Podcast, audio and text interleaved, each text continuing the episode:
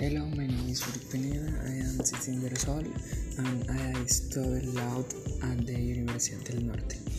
And I'm going to tell you about my daily routine. I am going to tell to you about Monday. I get out very early at 4:30 in the morning. After bathing, I brush my teeth and get dressed at 5 o'clock. I made, made the bed and then have breakfast. I finish at half past five. Then I pack my bag and go to the bus station in my neighborhood to go to college. At 6.30 my first class start and finish at half past 11 in the morning.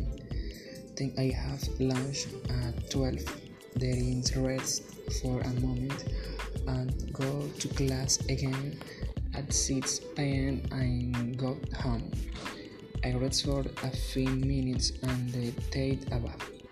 I dress in comfortable clothes and very rarely uh, have dinner because I live in a pension and suffer from celiac disease and I cannot eat I would call code there because it is bad for my health. Then I turn and night eh, a got sleep.